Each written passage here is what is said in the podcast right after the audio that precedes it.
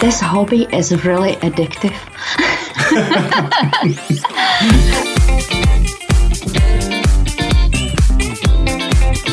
Hey, everybody, welcome back to the Aquascaping Podcast. I'm your host, JR. Hope your holidays are going well.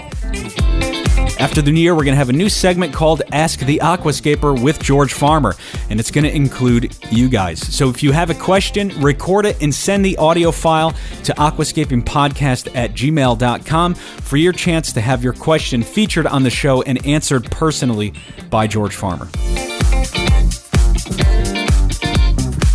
Joining us today from Scotland is Andrea Freel. Andrea's been involved in the hobby for a couple of years, and although she's too modest to say, I'll say it for her, she's a really great aquascaper. Check us out at aquascapingpodcast.com. You can also check out all of the interviews and shows on Stitcher Radio as well as iTunes. Send in your comments and questions to aquascapingpodcast at gmail.com. I live in Scotland, but I'm originally from the Czech Republic, which is a, quite a tiny country in the middle of Europe, uh, famous for some great beer, but it's also the largest exporter of tropical fish in Europe. In Europe. So I'm a fish person, really. And when I was getting back into the hobby, I wanted something more than fish. So I went onto the internet and I was looking for some ideas on how to design my fish tank, and I came across, I think it was Jeff Senske's designs. I actually discovered him before Amano.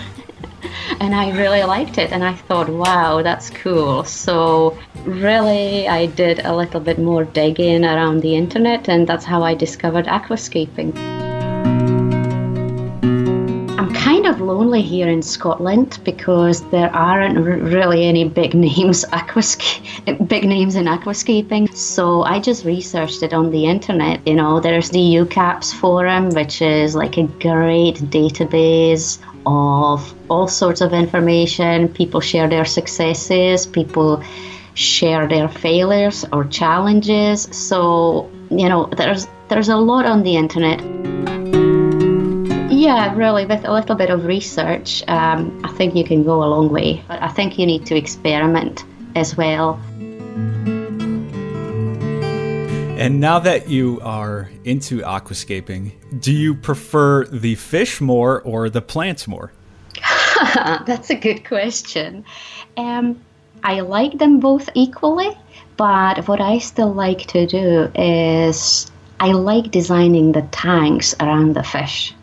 See, a lot of aquascapers have an idea and they do these sophisticated layouts which are absolutely gorgeous and the plants are just so lush and gorgeous. But often the fish in there are there just to complement the scape. Whereas i like to approach it the other way around. I have a fish in mind and then i create the setup. So often it's not something that's very sophisticated. It may just be a simple black water type of tank, but it really does make the fish shine. And also, you can do a lot with a great piece of wood or rock. You know, it doesn't always need to be plants. So I'm still learning the plant route, but I do like to divert into different type of setups as well.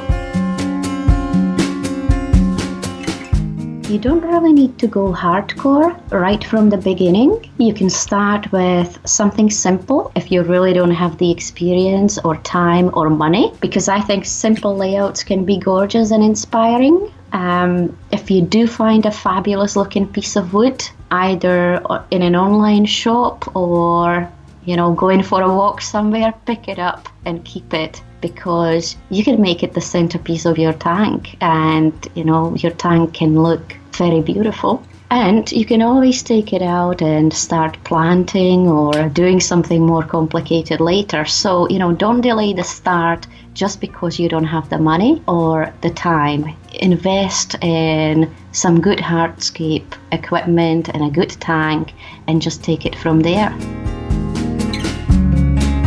You know here in the united states uh, keeping a you know a fish tank is a relatively cheap thing to do, but when you move into aquascaping, there's bigger pieces of equipment that cost more money, and, and sometimes that puts people off. And one of those items is a CO2 regulator uh, and CO2 equipment. How have you benefited from using CO2 in your setups? It's benefited me personally greatly because I'm so impatient and CO2 really does speed up the growth. So I don't want to just sit around for weeks and watch the plants grow slowly. I mean, CO2, especially at the beginning, is really important. On the other hand, I don't think you need it if you're a bit more patient and if you get the lighting right and the fertilizers and everything and you know you do your regular water changes and stuff you can actually do without it. I mean there's so many plants. I think those lovely mini anubias or bucephalandra plants that you you know you can attach to a rock or a wood i think they were a godsend for a beginner. They're beautiful. They flower you know, they're ridiculously easy to look after. And I've even kept red plants without CO2. Not sure how, maybe it was an accident, but I don't think it's really necessary. I, I, again, I don't have an answer for it, but if you're impatient like me, get it. If you're kind of happy to experiment and sit back and relax, no, you don't need it. Let's begin. Let's begin. Are you part of an aquascaping group in your community or an aquatic plant society? If not, I highly recommend looking into your area to see if there's one that you can join. And if not, maybe it's time for you to pave the way and create your own. Here's John from the Chicago Aquatic Plant Society to talk briefly about the benefits. Hello, I'm uh, John Peeney. I am a member of the AGA and one of the board members with Chicago Aquatic Plant Society. Our group really exists to support local uh, people who are interested or, or really at any level, people who are experienced with aquascaping that uh, just want some camaraderie or somebody who's never had a plant in their tank before and they're just looking to get started. I've been able to develop, and I want to see other people do the same thing, not be discouraged by uh, or be intimidated by the scapes they see or the complexity of, of some of the things that goes into aquascaping. For me, just personally, uh, the camaraderie, having other people with the same interest is, is huge. You can find in this group mentors and you can find people that are going to learn from you and you can find peers and you can bounce ideas off, off of each other. We swap plants without charge at, at all of our monthly meetings. Uh, we do provide educational events where people can come in, they can hear a talk, uh, they can uh, participate in a workshop. So we're really trying to make an impact on the community around here. And uh, with starting just a year ago, we now have you know several hundred members. Um, and I think we are really making an impact. Thanks to Sean for getting an interview with John from the Chicago Aquatic Plant Society while at the Aquatic Experience in Chicago. To find out more about the Chicago Aquatic Plant Society, check them out on Facebook or go to chicagoaquaticplants.com.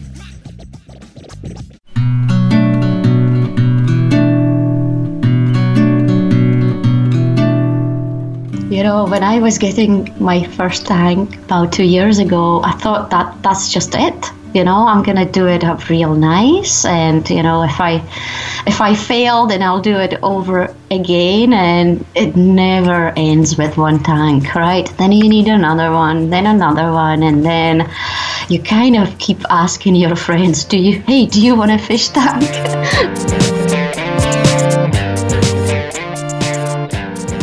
we were talking earlier, you mentioned setting up a basic aquascape for an elementary school in your hometown in the Czech Republic. Can you talk a little bit about that? Yeah, in touch wood, the kids um, have actually looked after it tremendously well. I'm so surprised.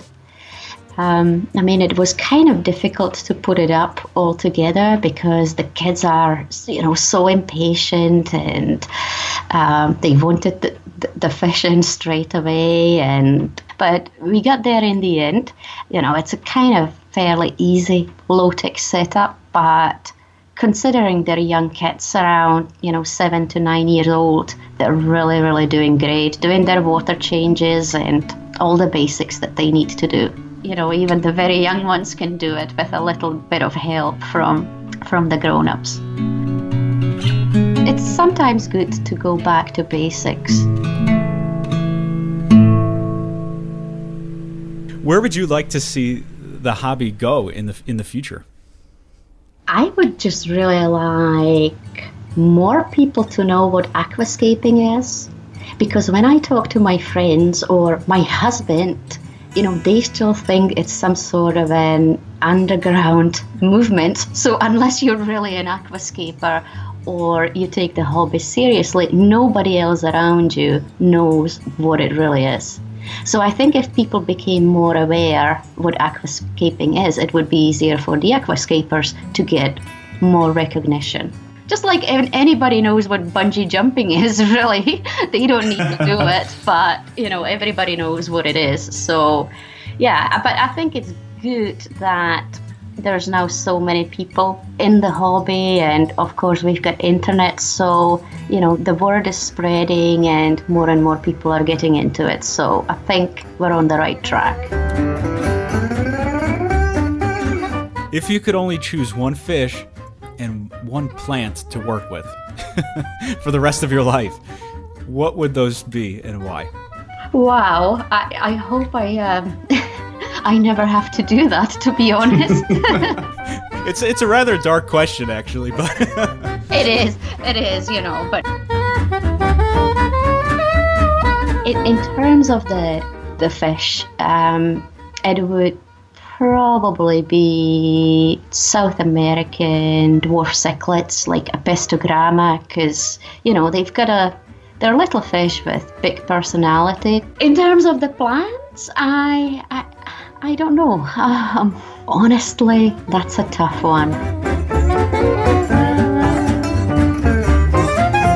Just one thing I'd like to mention. So, occasionally I'm in touch with George Farmer, which I'm sure you know. He's one of right. the biggest aquascapers in the UK. You know, he's given me a lot of support, uh, just like. Um, other guys, for example, James Sheen, who runs the biggest Facebook aquascaping group in the UK, or Scott Fellman from Tannin Aquatics in the US, they liked a tank or two that I created and you know they gave me a lot of confidence and support.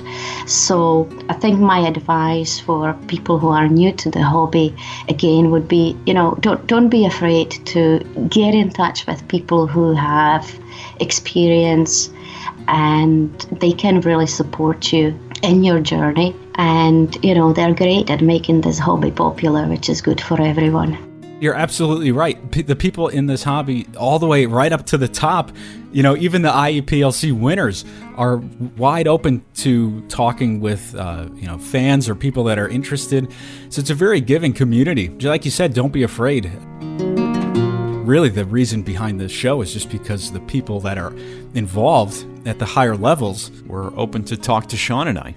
And that, that's, you know, fantastic. Yeah, that's absolutely true. And, and, and you're right. Our community is, is so great. You know, thank you. You're, you're just so kind and supportive, and you made it a lot easier. So thank you so much, Jay. Bye bye. All right, that's it for this week's episode of the Aquascaping Podcast. Thanks again for joining us. I'm your host, JR. If you'd like to see some of Andrea's work, just check out the show notes. Go to aquascapingpodcast.com and look for this episode. And don't forget to send in your audio questions to aquascapingpodcast at gmail.com for your chance to have George Farmer answer your question live right here on the show. Don't forget to check out all the interviews and episodes at iTunes and Stitcher Radio. Happy holidays, everybody, and we'll see you next time.